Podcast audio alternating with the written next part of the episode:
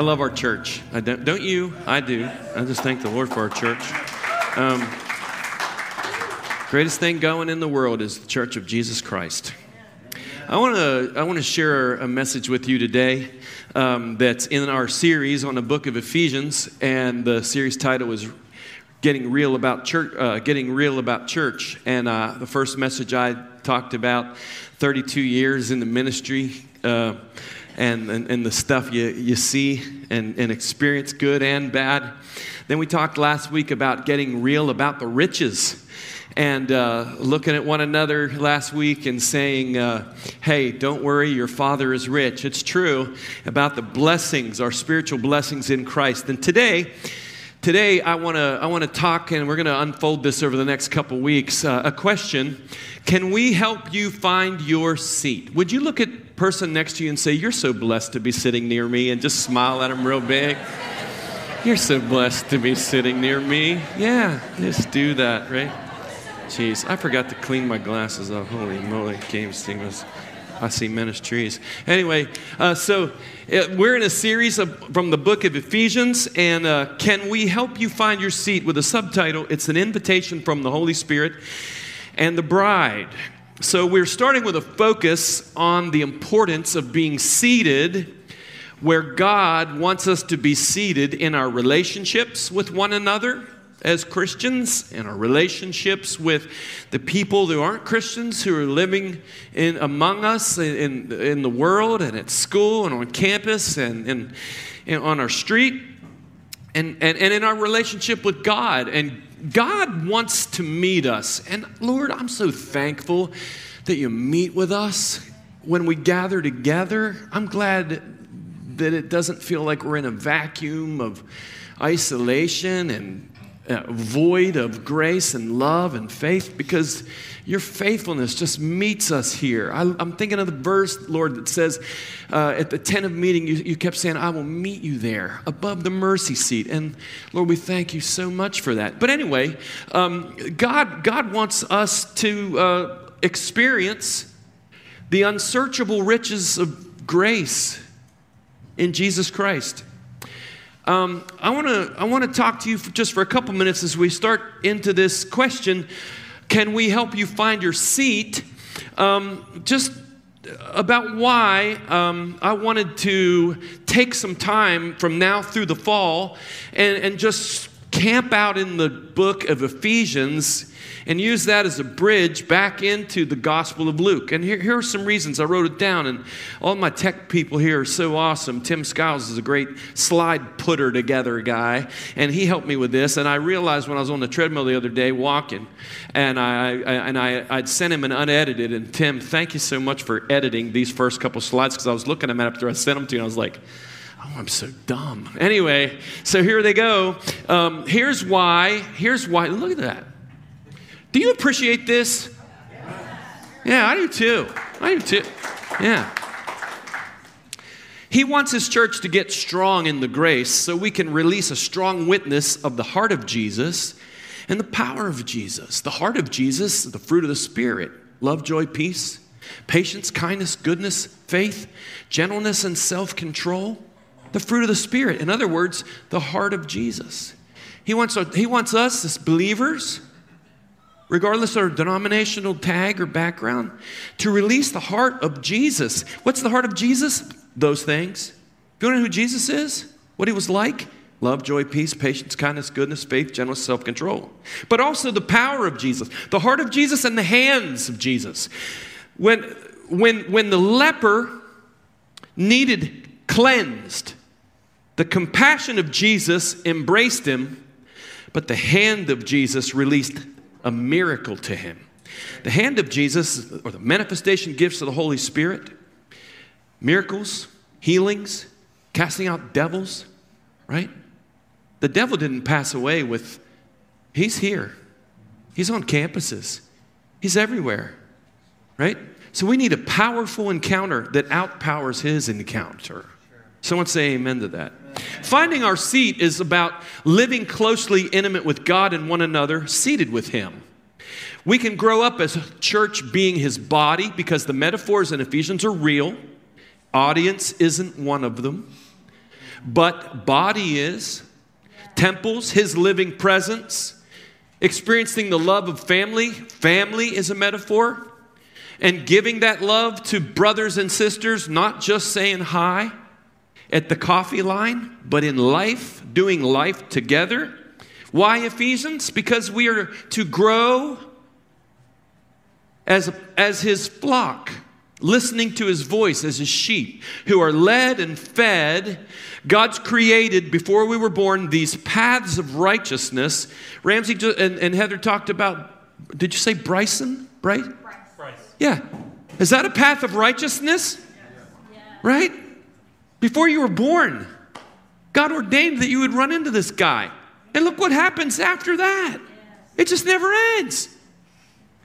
That's, that's what sheep do. They hear his voice to find people who can hear his voice. Isn't that cool? Why are we in Ephesians? Because it tells us how to walk out in that. I think I said it like a Pittsburgh yinzer, in that. to, grow as, uh, to grow as his bride, devoted to him, a witness. I wrote this. I thought this up myself. A witness so beautiful that people who have yet to know him want to be invited to his wedding. Why Ephesians?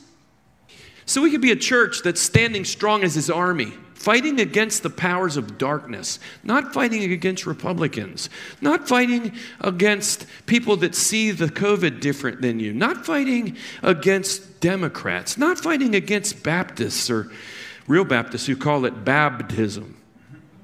How do you know if it's a Baptist? Because they call baptism baptism, right? It's true. It's true.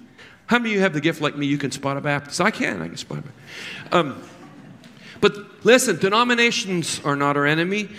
Public uh, political parties, the devil is our enemy.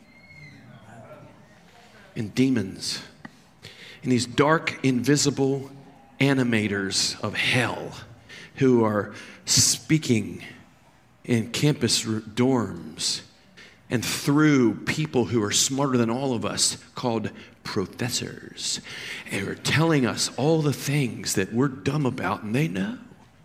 I'm sorry for the stereotype. Give me a better impression and I'll change it. But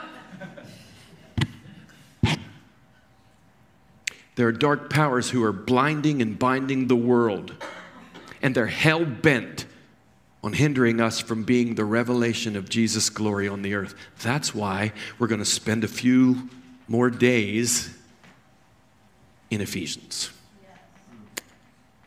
I want to take you to a passage before we really get into the seeding idea, where Paul gives us his mission statement. The reason why he does it, like Simon Sinek, know your why. He knew his why. I'm going to give you Paul's why. And I believe that even if you're not a pastor or a teacher or a uh, your gift is a leadership gift uh, over believers or uh, over in the side of having a spiritual uh, guidance and authority from God that you use as a servant uh, to help. All believers should have some kind of general idea that's like this. And I wanted to use the message paraphrase from Peterson because it gives it such clarity. Here's what made Paul tick. He goes, This is my life work, helping people understand and respond to this message. It came as a sheer gift to me, a real surprise. God handling all the details. When it came to presenting the message to people who had no background in God's way, I was the least qualified of any of the available Christians. You know why he wrote that? Because that's before you and I were born. I've always wanted to give Paul run for his money on two verses that one and the one that says he's the chief of sinners. I'm thinking that's before 1961, September 28th exactly. Jeez, whew, how do you, how can you, what? Anyway, God saw to it that I was equipped, and that's what Growth Track's about. Dustin Wharton, PhD. It's going to help you find out why you're equipped. Why do you have to be better looking than me? I'm kidding. I know it's not true. Anyway.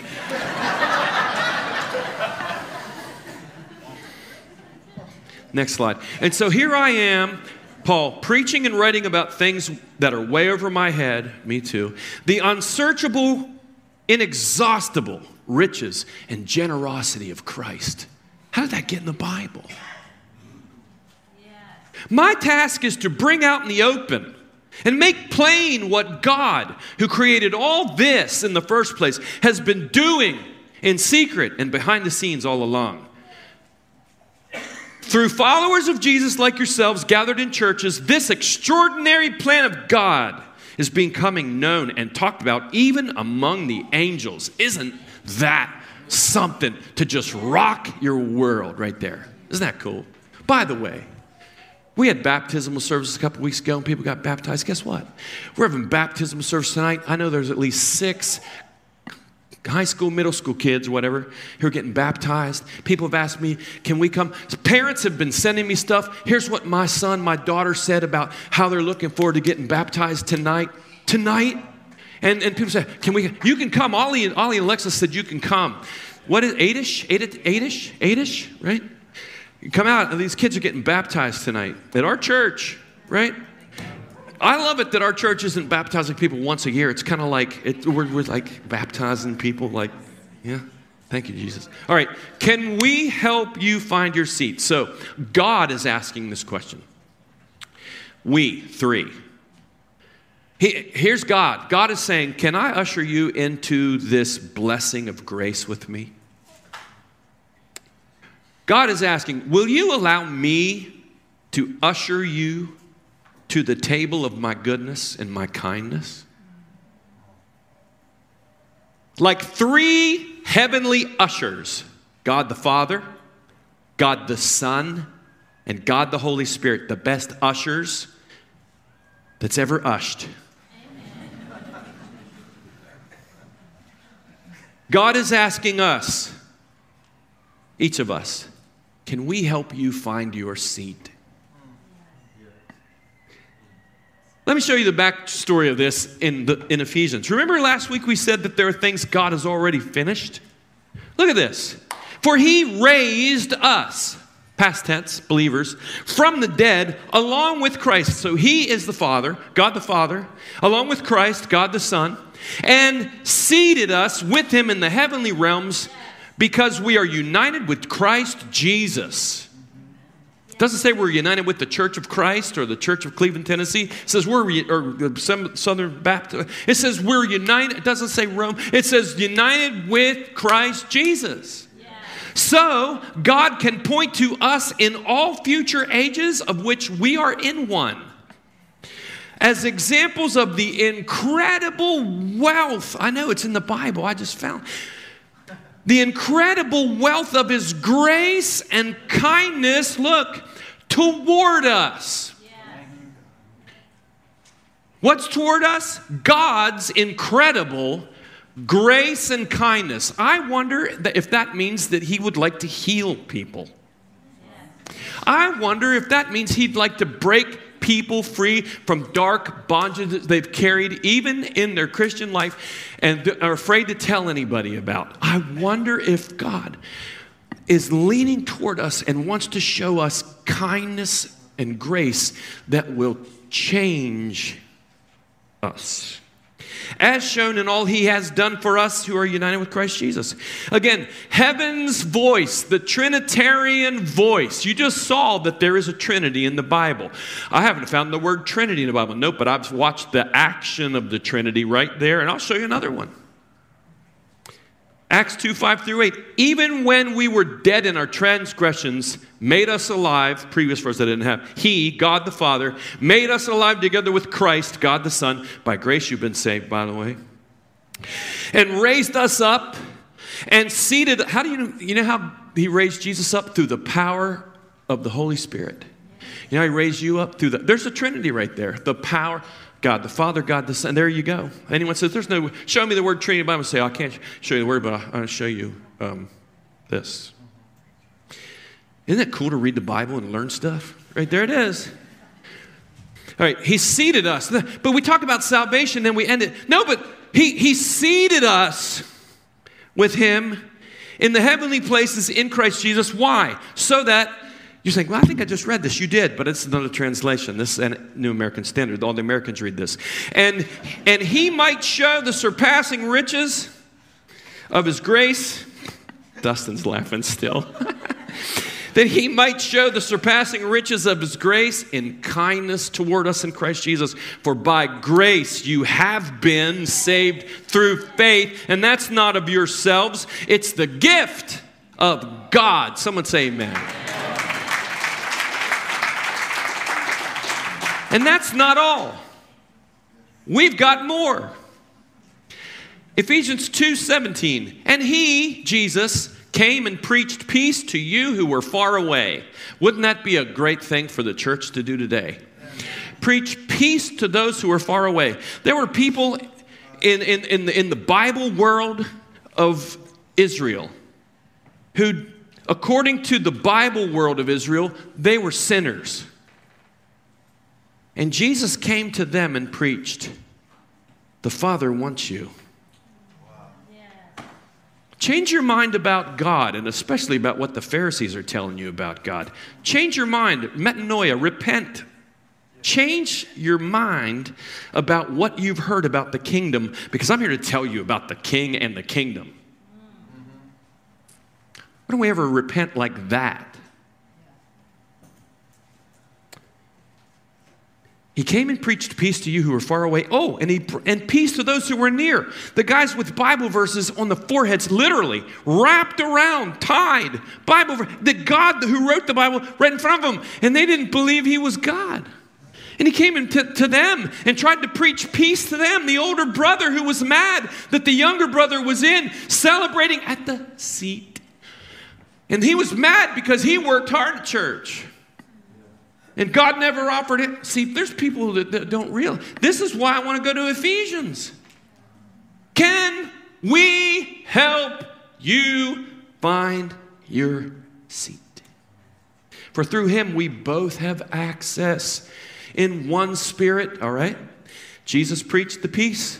The Spirit brings us to access who? The Father. Father, Son, Spirit. Three chord strand of Trinitarian action right there. Why did he do it? So then you're no longer strangers and aliens before God, no longer a stranger and alien before Jesus, no longer a stranger and alien before the Holy Spirit, and no longer a stranger and alien in your church. Amen. But you're a fellow citizen with the saints.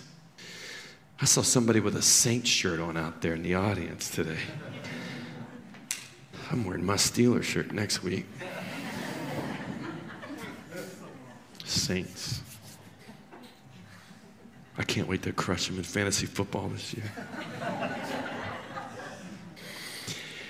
Fellow citizens with the saints and are of God's household. Someone say, Where do you live? Say, With God.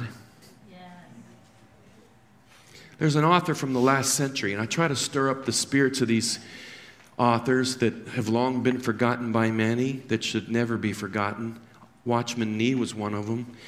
He was raised up by another name as a Chinese uh, young man who was led to Christ through uh, Christian missionaries. He got gloriously converted, changed his name to Watchman Nee. And he wrote amazing books The Normal Christian Life, other books. My favorite book is called Sit, Walk, Stand. It's a little tiny paperback on the book of Ephesians, and you look at it and you go, oh, it's only like about 112 pages long. But it's so deep, it'll take you 112 years to read it. Because it's one of those. It's really easy to understand, but it's like blows your mind. You got to read the same sentence 28 times. I've underlined like the whole book. I bought it for like $2.95 in a bookstore at Southeastern. You can't find it on Amazon probably for less than 100 bucks now. Why? Because that stuff, that stuff it's not Lucky Charms Christianity. It's well worth a hundred bucks to find it. Anyway, he got arrested for preaching about Jesus. And they demanded in prison that he stop preaching and writing about Jesus because he was preaching to Christians and writing to Christians in the prison and converting the communist soldiers. And so they warned him to stop, and he didn't. So I'll tell you later what they did to him, but at the end of the day, they they executed him. He wrote a book called Sit, Walk, Stand. Um, Here's a couple things from it. I just, could, I just have to share it with you. He said, The individual Christian life begins with a man in Christ when by faith we ourselves see ourselves seated with him in the heavens. And then he says this beautiful thing Christianity begins with a great big done, not a great big do. Isn't that? Sitting is an attitude of rest. We only advance in the Christian life in our walk, in our war, as we have learned first to sit down in our riches. To sit down is simply to rest our whole weight, our load, ourselves, our future, everything upon the Lord. We let Him bear the responsibility rather than try to carry it ourselves. Isn't that good? And then he says this this is just page 11. Everything I just read to you came from the first 11 pages. God is waiting until you cease to do. When you cease doing, God will begin doing. Woo, man. Isn't that good? Then the one I put on the screen, oh, it's already there. Good, there you go. This is the reason I put this one because he had to stand and he had to war and he had to die. Just, and you know what? They said when he died, he died in peace and faith. Just like Bonhoeffer, who died as one of the Flossenburg martyrs under Hitler, who had led Nazi soldiers to Christ because of the way he lived his Jesus life. They said during the bombing and right before executed, the, the Nazi uh, soldier that was converted to Christ that talked about Bonhoeffer seeing him for the last time hours before he was hung was standing almost like a light from heaven was beaming on him and the peace of God was flooding his soul. You have to know how to sit so you know how to stand. Come on now. Only those who sit can stand, he said. Who wrote this? A man who had his tongue cut out of his mouth so he wouldn't preach. And so he wrote, and then they cut his arms off so he couldn't write. And he said, Our power for standing, as for walking, lies in our having first been made to sit together with Christ. The Christians walk in warfare alike derive their strength from his position there. If he is not sitting before God, he cannot hope to stand before the enemy. Watchman Nee knew about the war. The reason why we're starting with this beautiful idea of the riches of God is because in the midst of what we have to walk into and who we have to walk with. And be honest, sometime even in our Christian journey, we get into moments in relationships where it's more of a have to than a want to. Somebody say amen. But in the riches of Christ, there's a way to walk as a body as a family, as a flock, as a bride, as a army, an army, and a temple. Um, I want to spend a couple more minutes, and then we're going to pray for people who need ministry from the Holy Spirit. And then I want to designate a time to pray for our Afghan brothers and sisters in Christ. and the people of our world, especially our country, who are also battling against uh, this, this new thing of the COVID thing, that God will help us. But on the way there, I want to talk to you just for a couple more minutes. Tracy, it's 1111 right now. Or, this seat I'm talking about, is it a great seat? It's a great seat. Let me tell you why it's a great seat. It's a great seat because it's a grace seat. When God continues to open our eyes, the eyes of our spirit, the eyes of our spirit, to realize, to see this place that He in His goodness has given us to be seated with him. You talk about an attitude change. You talk about an attitude toward God that changes, an attitude toward yourself that changes, right? When I think about whether this seat that I'm talking about is great or not, and I think about the grace of God, it makes me realize that someone like me, someone like me, like, this is where Paul, my friend Mark Teeter sent me a text. He was reading Ephesians this week in Ephesians 3, and he, and he put there and he, the phrase, the, uh, the unsearchable riches of Christ. And he goes, Man, this prayer that Paul prays in Ephesians 3, you could just, you could just lose yourself in it for days and weeks. And I said, I know, right? And I said, and then I, and I said, Think about this. Paul was the first one to get this. It's like a Dixie cup under Niagara Falls going, I'm going to try to get all this, right? And so when Paul writes this stuff, if you if you if you read it in the Greek, there's no punctuation. Like he doesn't. There's no stop. Where do you put a period at the end? There's no end to this sentence. It's just here it is. Bam. Gosh. So here's the thing. Where God says in the new covenant to Jeremiah, He says that you won't have to say to people, "Know the Lord." Intellectually because they'll all know me, like Joseph knew Mary, right? And Abraham knew Sarah. You know what new means? In the tent, marriage, intimate. God says you all know me, meaning, meaning you'll intimately know me. How? Here's how. Because I will release my I really know you, and now you're gonna, I'm gonna release that knowing through the mercy and forgiveness of their sins.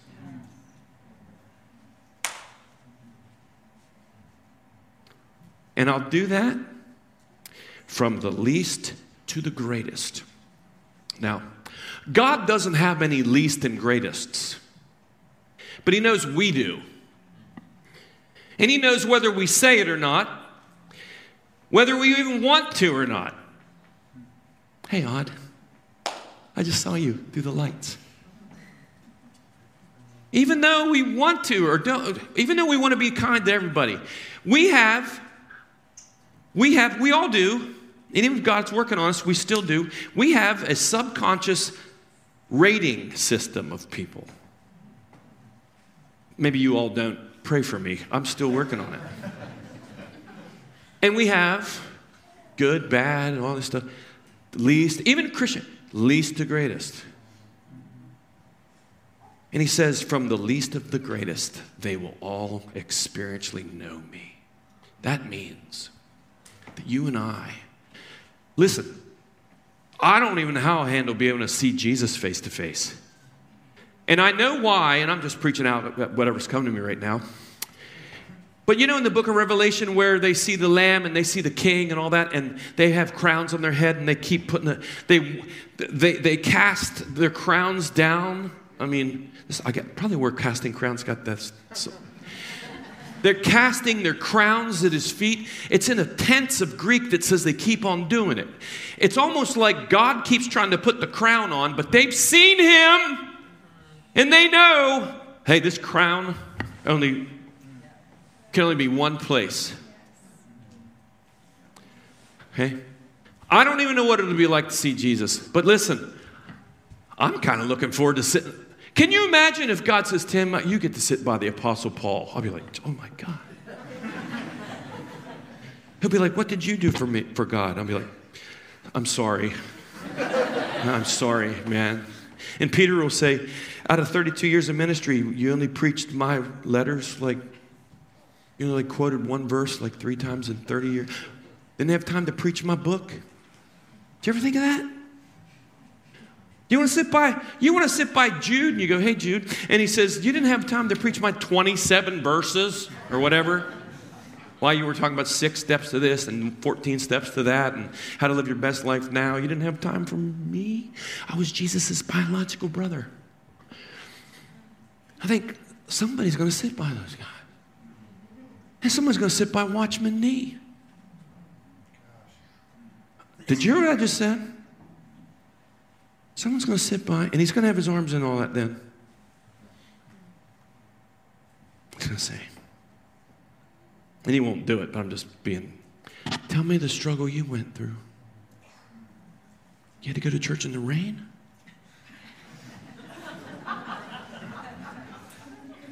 Well, he said he'd never give us more than we could handle.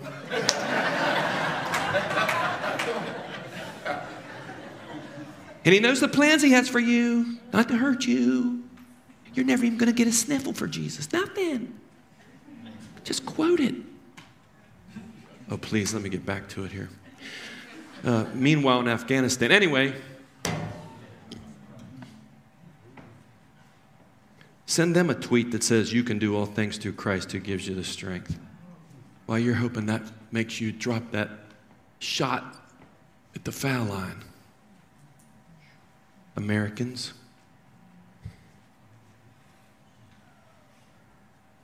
God is so busy making sure America finds their dream. They don't even think about the Afghan Christians.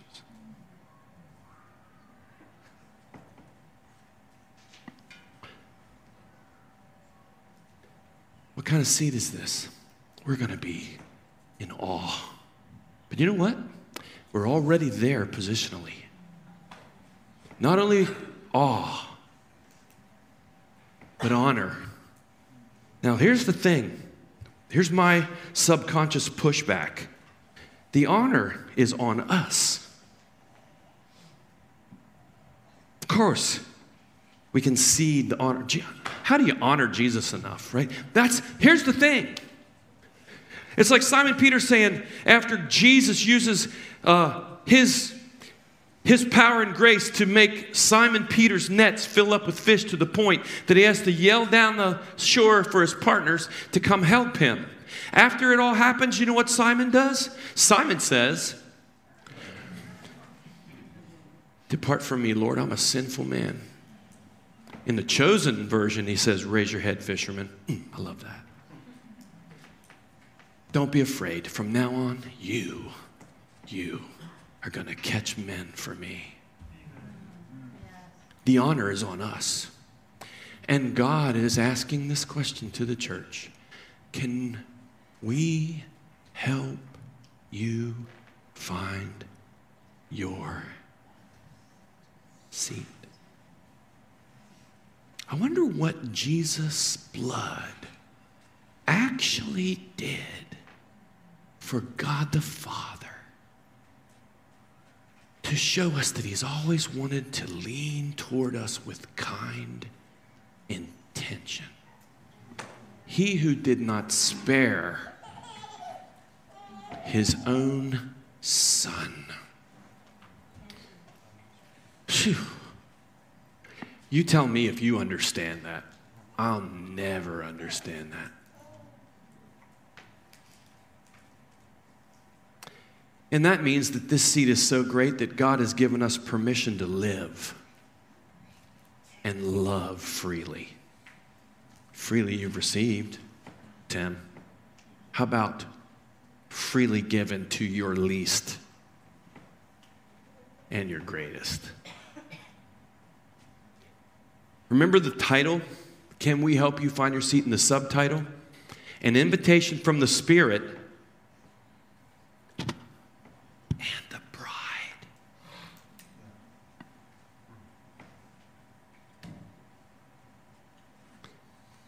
And the bride. Can't give a great invitation like that until you and I see it. Thus, Paul prayed two times in these six chapters, two times, that God, even after we've learned everything in the Bible and read it once, would keep giving us a spirit of wisdom and revelation to know this thing. How many of you are glad you came to church today? One more thing. One more thing. One more thing. And before I do the next one, well, you see it up there. Keep it up there, it's fine. I was going through a real tough in my life once. Real, real tough time in my life once. Ever been through one of those? And during one of them, in the volume and Chronicles of the Many, I worked at a recording studio in Nashville, not in Nashville, no, in Fort Ashby, West Virginia. I know. And my friend, great guy, awesome entrepreneur, who had a great studio in Fort Ashby. Actually, it was Short Gap on the way to Fort Ashby. Short Gap's the smaller suburban part of the metropolis, Fort Ashby.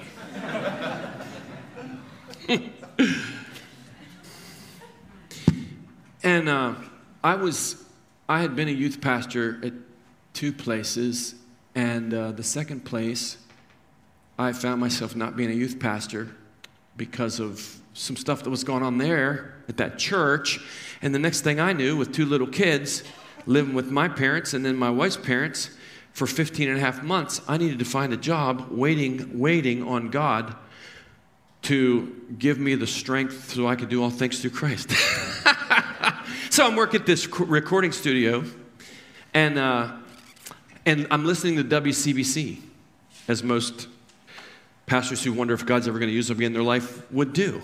And J.R. Roby had a call in thing. He had two tickets to tonight's Pittsburgh Pirates baseball game against the Chicago Cubs.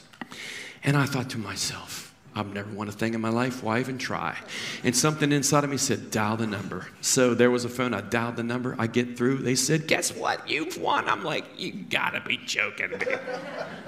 I won two tickets. So I'm thinking, I will ask my nephew, who was one of the coolest cats I knew at that time, who is now uh, Michael Nau, formerly Cotton Jones, formerly Page France.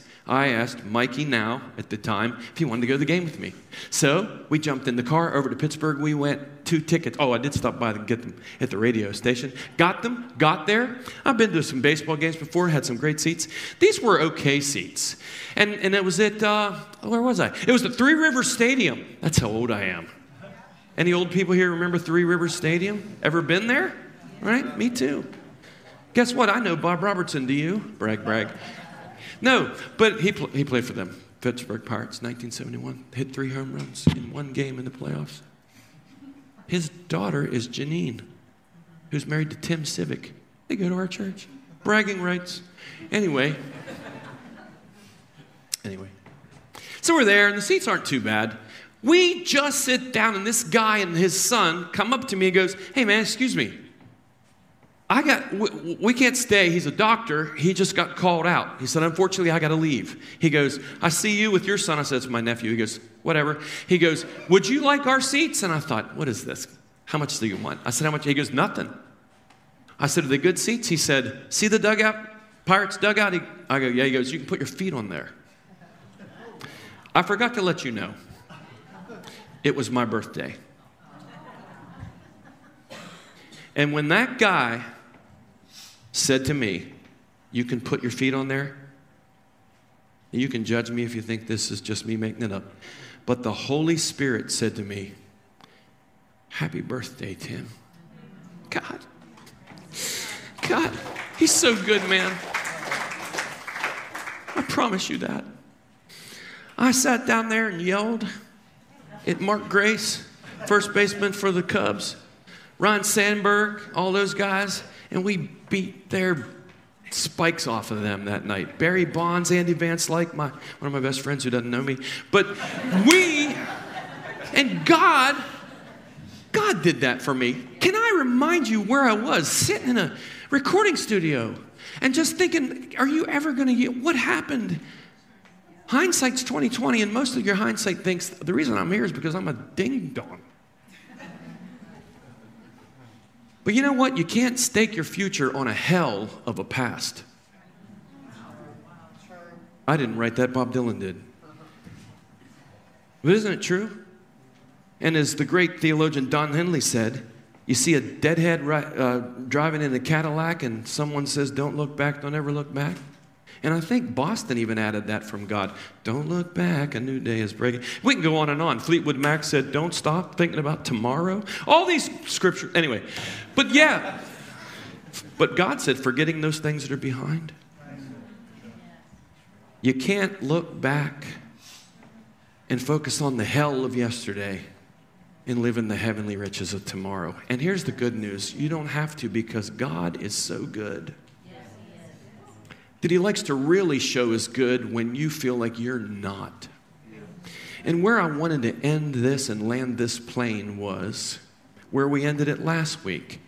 For those that are in the room, and those that are watching, and those that will watch, and those that are listening, and those who will, and those who need to listen and watch this four more times because if you grew up in the cloister of legalistic church and law oriented gospel, where your Christianity is a have to and a muscle up, or you don't get the blessings, that you have to fast and beg your way to convince God to give you what He already has put in front of you. If you're that person, you have to listen to this three, four more times, like I probably need to too. This message is for you.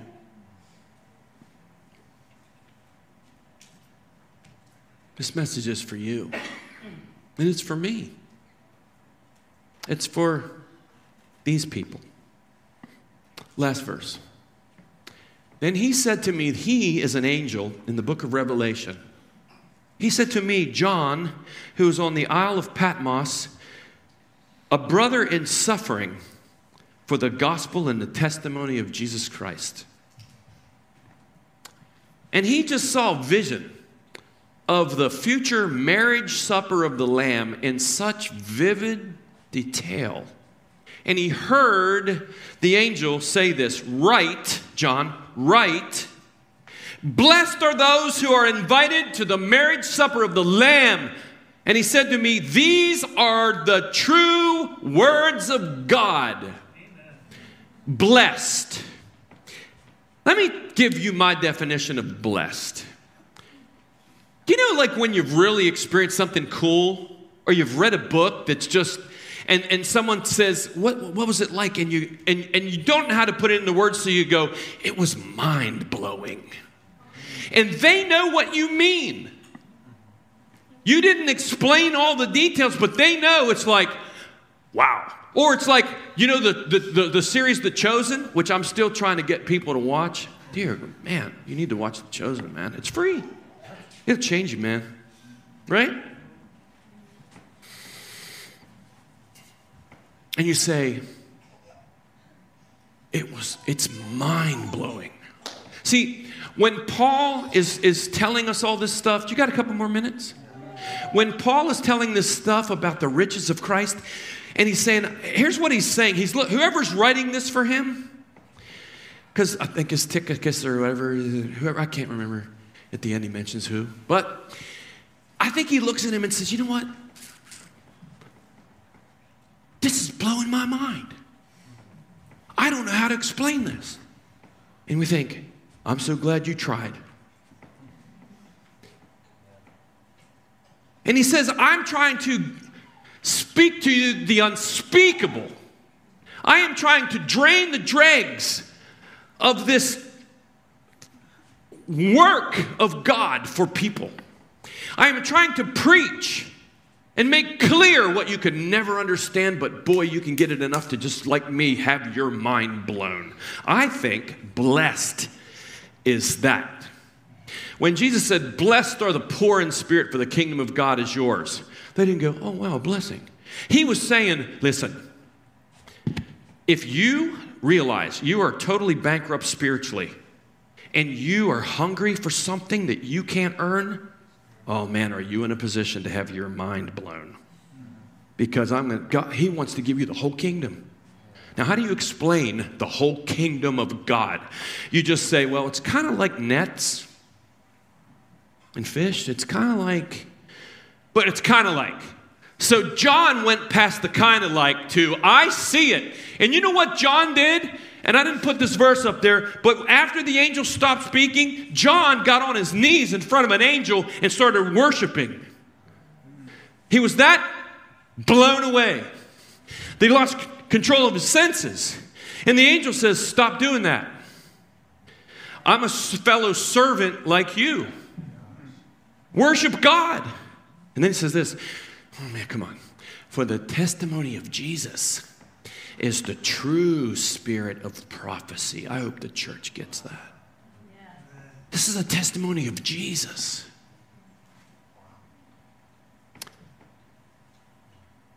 And he says to you and me, listen, John's trying to say, where you've already been positioned.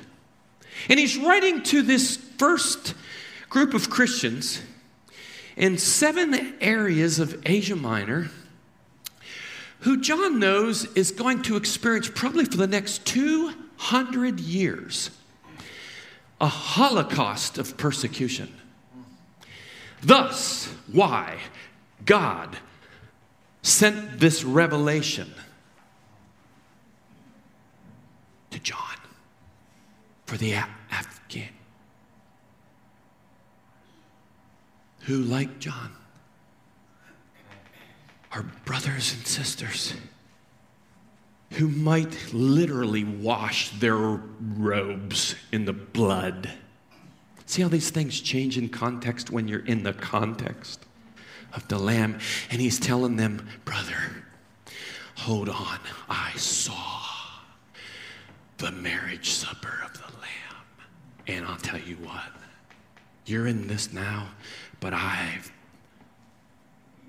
it's mind blowing. Now, here's the thing. The next part I wanted to throw in there too. The Spirit says about that, come. And who else is supposed to say that? The metaphors are real. What are we supposed to be saying? And what are we supposed to be seeing in order to say it the way we'd say it when we saw it? Jesus said, You know, I've got a thought. You know how people are just rooted deeply entrenched in their disobedience, and you've been trying with your tweets and your Facebook posts to convince certain communities that are lost how deeply rebellious they are toward the living God. Here's a thought why don't you find out about the kingdom of God in such a way that when you present it, someone is going to think, you know what? I'm going to sell everything I own to make sure I don't miss that. What are we telling people?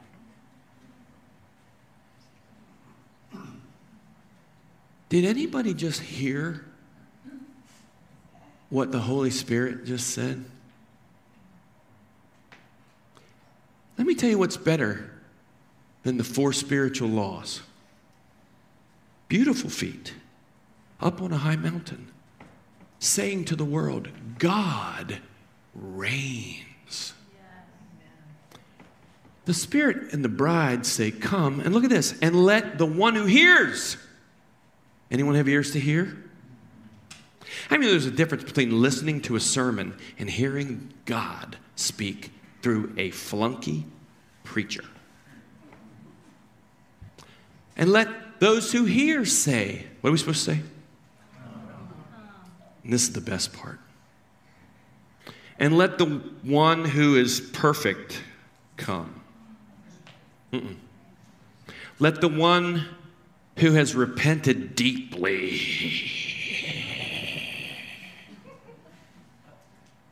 come. Let the one who promises and vows, I'll never do it again, I swear, God. God says, You don't have to swear. You're invited to the banquet. And let the one who is thirsty, see, that's the key. There are people who aren't thirsty. And then there are people who are deeply thirsty, but their church is dead. And their Christian parents are dead. And others are legalists. And others who have been saved for 4,000 years are still trying to get saved this coming Sunday. And if I preached it in a certain tone, would be the first ones to once again come and repent at the altar of Moses.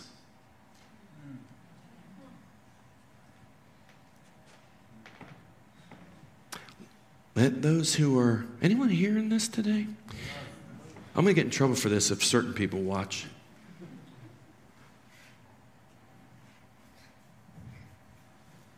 People come spy out your liberty. And let the one who is thirsty come, and let the one who wishes, when you wish upon a star, right? Makes no difference who you are. Disney offers a better benefit. Everything your heart desires. Now, listen, I love Disney. But you know what Jesus said? I came down here, my father, Nathaniel, yesterday, when you were under the fig tree, young lady, when you were in your dorm room, dad, when you were driving up into the driveway, wondering how you're going to be the guy that you're not. I saw you. I saw you. When you blew your innocence one more time, and you thought, if I told my youth pastor I couldn't be on the leadership team anymore. I saw you. And that's all it takes for some people to go, You're the king of Israel. you believe because of that? Oh, Nate, I'm going to blow your mind. That gospel, that gospel might actually make people who used to follow Jesus everywhere when the Pharisees only wanted to follow him to see what he did wrong, who don't follow us anywhere, not even on social media. The only people that amen our statements are us. What if there's another way? I wonder if there is a more powerful evangelical thrust. Anybody listening? You got anywhere to go? Take the water of life without, say it. Stand to your feet, please. Sorry if that sounded bossy. Stand to your feet, please. You must conform to me. All right. Around this altar, something magical about the altar, except nothing magical. But there is a grace that happens when people come out and down from the sycamore tree or out from behind the whatever. Or instead of saying, you know what, I've been here 37 years and I always wait for the angel to stir up the water. But every time I go to do it, you know, the kid wants to go get a drink right at the altar call. What am, what am I supposed to do? But there's something that happens when you are thirsty and you don't care if people wonder if you're coming to the altar because you're struggling with a compulsion to be a serial killer, or you're going to scandalize the whole wide world with your mistake, or you're a spiritual leader in the wonderful house of the Lord, and you already went to the altar in 1983, and what are they going to think? You know. But if you're thirsty, and you need, you need, you just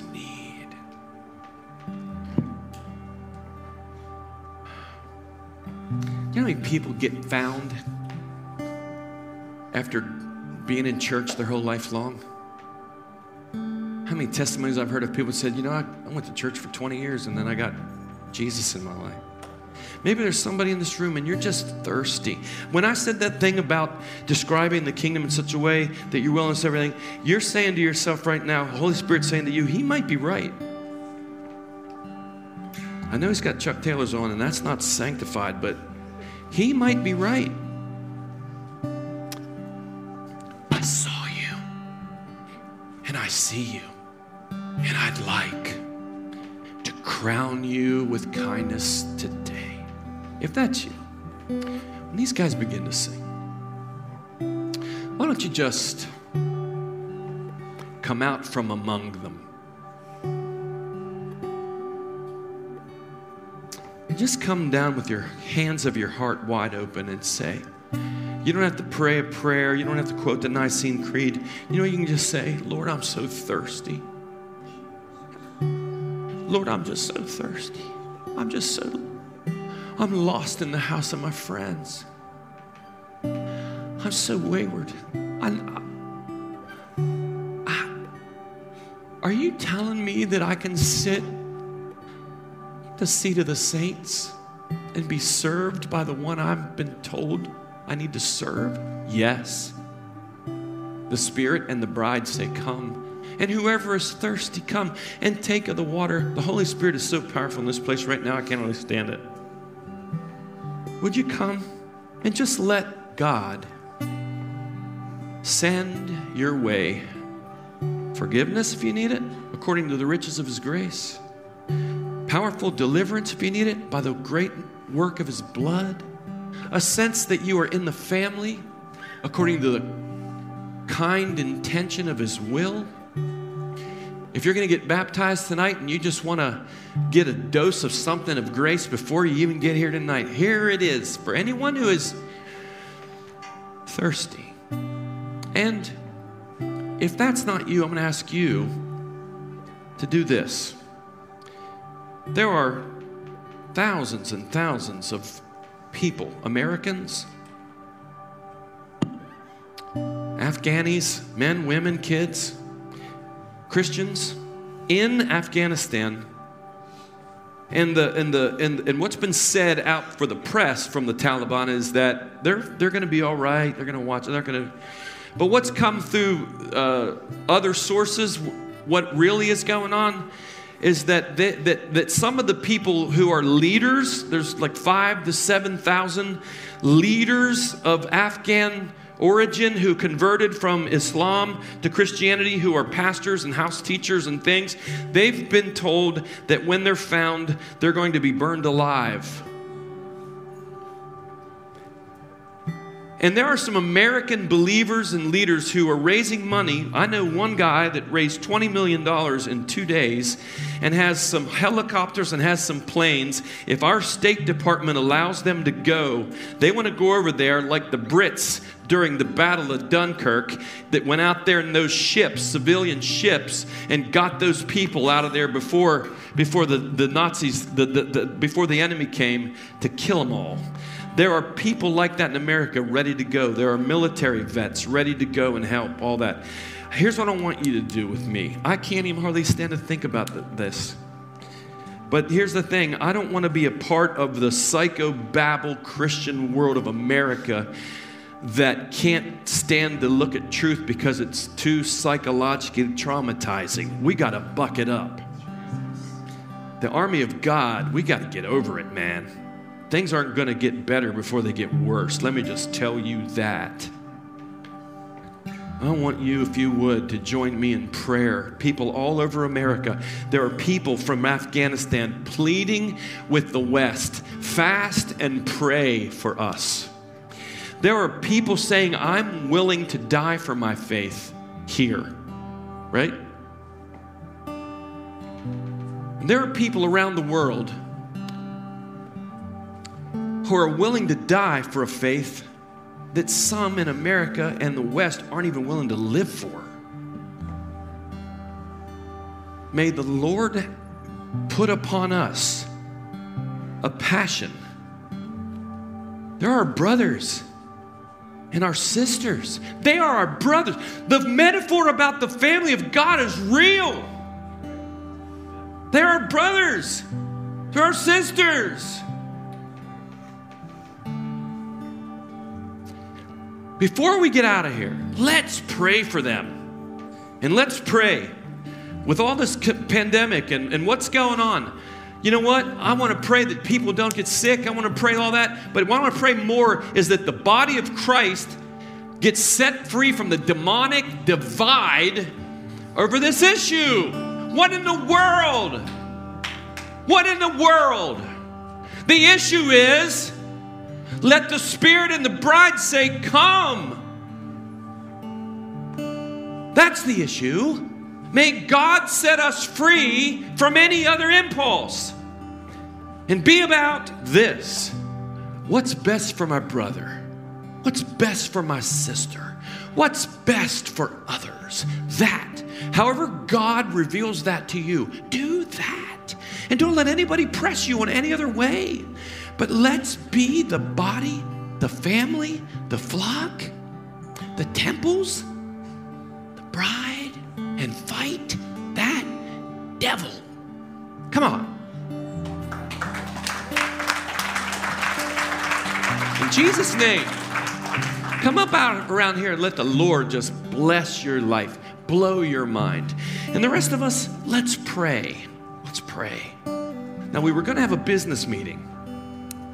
We got late word from the guy that we're going to work with who said if we will hold back on that, he has way better, he, has got more information that he wants to give, that he thinks would give us a better read and a better awareness of what we can do. So we're going to push back that. If you came today for that, I'm sorry that uh, you made a special, and I'm sorry for that, but uh, I, I, wanted to I wanted to wait to tell you that. I didn't want to put a wrench in the thing, but we're going to have that. But we'll get that information, and then we'll set it up so we get a really good. When we when we talk to you, we'll be able to give you a lot more good stuff than we can give you today. And I wanted to wait on that. So anyway, we already got someone up here. Let's pray. All right, I'm done. I'm sorry. I, I broke the rules. I went way too long. Don't look at me. Don't judge me. I just wanted to make sure you got thirsty. Jesus, Father, wonderful Holy Spirit, we're going to give you a little bit of time here to put the crown of grace that Jesus bought on your people. Bless them. And we're going to take some time to pray for our brothers and our sisters and for miracles to happen for them. In Jesus' name, amen. All right.